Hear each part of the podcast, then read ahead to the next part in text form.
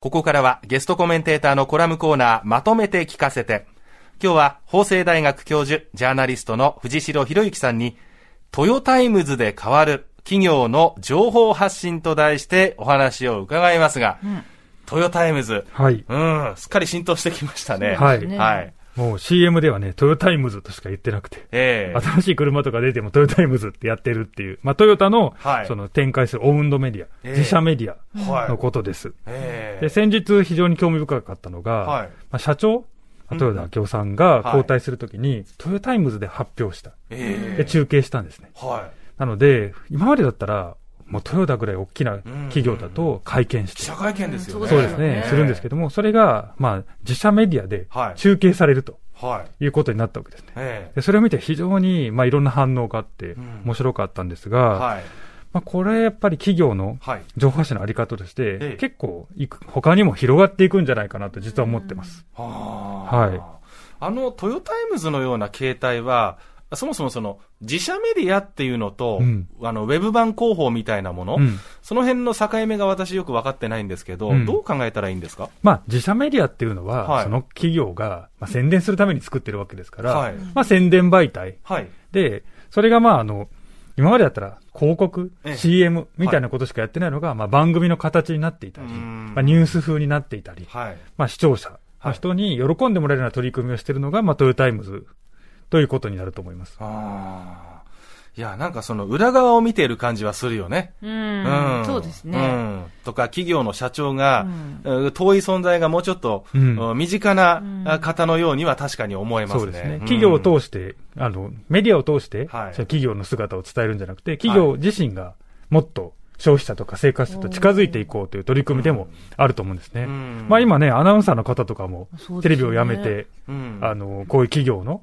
メディアに。ね、まさにトヨタイムズだってそうでしょ？そう、そうそうそう。はい。はすみさんどうですか？私ですか？はい。まあ、リアルな話、収入によりますね。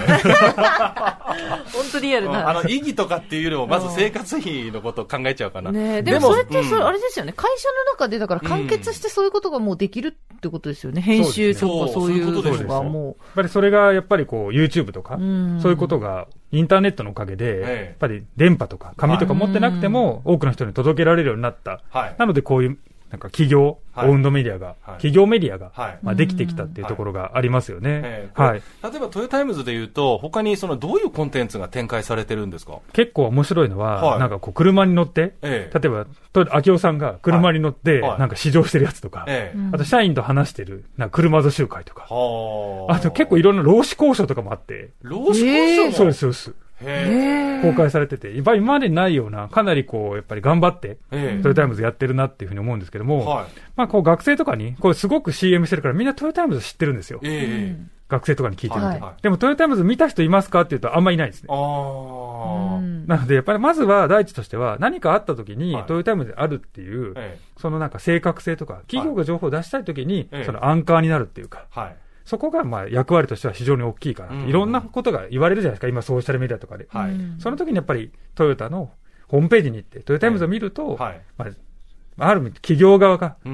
したい情報があると、いうことが、まあ、オウンドメディアの一つの、まあ、条件の偽ニュース、フェイクニュースとかいっぱいある中で、自分たちが適切な情報を出したいよねっていうところがある。一方で、やっぱり社長の会見交代を自社メディアだけでやると、質問とか、我々聞きたいこともあるじゃないですか、ジャーナリスト側として。はい、そういうことも制限されてしまう。企業の都合のいいことだけが流れてしまう。まあ、それはそうですよね。企業の自分の広告メディアだから。はいまあ、そこの部分の課題っていうのはもちろんあるかなと思います。うん。こう自社メディアをすべての企業がやれるとは思えないが、でも自社メディアをすることのメリットっていうのは、他にどんなことがあるんでしょうか？あるいはどういう理由があってそういう動きになるんでしょうか？これ実は、はい、まあ今、こう、マス4媒体、はい、例えば新聞とか雑誌とか非常に影響力が下がってて、企業が新しい商品出したり、ブランドを構築しようとしても、どのメディア使っていいかわからない。わからない。若い人は何見てるんですか、さっきの TikTok じゃない、えー、でもいろんなもの見てるんですよ。はい、だから、なんかどうやって伝えていいかわかんないってよく相談されるんです。どれ使ったらいいですか？はい。もう困ってるんです、企業。で、インターネットがじゃあ4マスの代わりに広告費はすごくあるんですね。はい、今4マス足した分以上に広告費がある。はいだけど、じゃあ使えるかっていうと、なんかスマホの広告とか見てもとんでもない広告いっぱいないですか？あります、あります。なんかね、うん、ちょっとこうエログロな感じのものとか、こんなとんでもない広告の中に、じゃあブランド？広告出せるかっていうと出せないじゃないですか。そうですよね。イメージもね。そうなんです。イメージが悪いんですよ。そうなってくると、インターネット広告はものすごく盛り上がってるし、あるけど、どこに流れていってるかわかんないし、フェイクニュースとかのサイトに載っちゃってるかもしれないし、ブランドが構築できないってなった時に、自社メディアを作ろうってなるのは自然な流れから。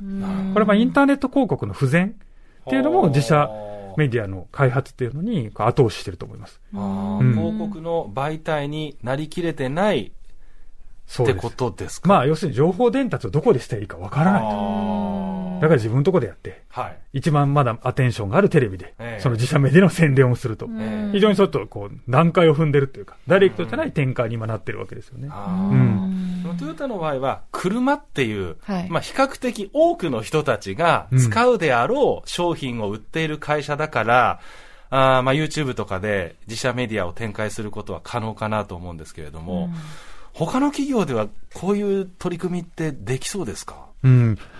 やっぱりこう、トヨタって、自動車会社っていうのは、店舗があるじゃないですか。ありますね。販売店。はい。まあ、こういうの持ってる企業って、今インターネットとかバーチャルとか言われてるけども、すごく実は強くなるなと思っていて。ほう。例えばアップル。はい。アップルってもちろんテレビ CM もやってるじゃないですか。でも、店舗に行くと、アップルの世界観あるじゃないですか。アップルストア。例えば家電量販店に行っても、アップルのコーナーだけ、アップルストップ。なんかちょっとおしゃれな。まあ、あれがブランドなんだと思っていて、まあ、例えばトヨタとかレクサスとか、はい、そういう店舗での展開とかもできますし、うんうん、まあ、例えば航空会社とかもできるんじゃないかなと思います。航空会社、うん、航空会社。リアルな、やっぱりお客様とのタッチポイントを持ってて。はいはい、で、ブランド力を作りたい。そういうところは、やっぱオウンドメディア、インターネットのメディアとリアルを組み合わせてやる。アップルさんとかもそうですし、ネットの企業も実はやってて、はい、例えばセールスフォースとか、アドビみたいな、インターネットのソフト会社もめっちゃイベントやるんですね。それも自社だけのイベント。はい、で、それでお客様にいろんな体験してもらうみたいな。そういうものがすごく多くなってきてるなと思いますね。あまあでも、そうすると、やっぱり伺いたくなってくるのは、そのメディアっていう言葉、からどんなものを想起するかってところで、うん、メディアっていうと昔は、ラジオとかテレビとか新聞っていうものが、いわゆる情報の百貨店状態で、そこに行けば何かしらの情報が買える、もらえるっていう状況でした。うん、だけど今はさっきのブランド価値にうんぬんと、あと都合のいい情報しか出さなくなるっていう懸念も踏まえて、要は見たいものだけ今見る時代になっちゃってるから、うん、そのメディアっていうのがどういうものになっていくのかっていう疑問はね、あの、不安と同時にありますが。なるほど、なるほど。まあ、例えばアップルだと、はい、その、メディアって、アップ、iPhone を持ってるってこと自体がメディアじゃないですか。はい、そうですね。あ、なんか iPhone なの？そうじゃないやつなの、はいはい。ってことだし、店舗に行ったらみんなおそろいの T シャツとかトレーナーとか着てて、なんかそこの輪に加わりたいなって思うじゃないですか。ああいうものは全部メディアなんですよね。ああ。うん。だから企業も使いこなせてないし、はい。いわゆるこれまでの4マス、これまでメディアって呼ばれてた人たちも、そのメディアっていうのがどんどん広がってるってことに、なんかあんまり、こう、意識がいってないのかなって思うんですね。うん。厳密には放送っていうのとメディアっていうのもちょっと微妙に違ったりするじゃないですか。うん、インターネット放送みたいのもあるわけですし。うん、一つのやっぱり手段として、はい、まあ、電波っていうものはあると思うんですけど、うん。はいはい、まあ、インターネットみたいにものすごく広くなって、はい、いろんな情報が流れて、玉石混交になってくると、はい、やっぱり自分たちでしっかり伝えられるものっていうのが、結構絞られてくると思うんですよね。なので、やっぱ店頭って自分たちでコントロールできるじゃないですか。えー、オウンドメディアも自分たちでコントロールできる。はい、でも、インターネット広告だったら何と一緒に出るか分かりませんと。んまあ、その中で、まあ、既存メディアとかが適切になんか批評とか、はい、まあ、報道すると、まあ、それもそれでなんかある意味信頼性が高まるっていう関係もあると思うんで、まあ、基礎メディアの役割はなくならないと思いますね。うん。うん。まあ、でもやっぱ会見やってくれないと直接聞けないですからね。そう。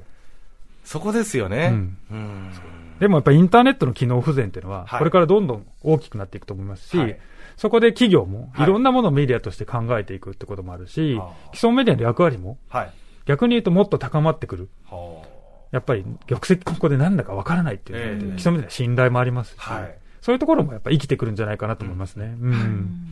ということで今日は藤代さんにトヨタイムズで変わる企業の情報発信と題してお話を伺いました。今日のゲストコメンテーター、法政大学教授、ジャーナリストの藤代博之さんとはここでお別れです。藤代さん、ありがとうございました。ありがとうございました。パンサー向井のフラット、木曜日のパートナーを担当する横澤夏子です。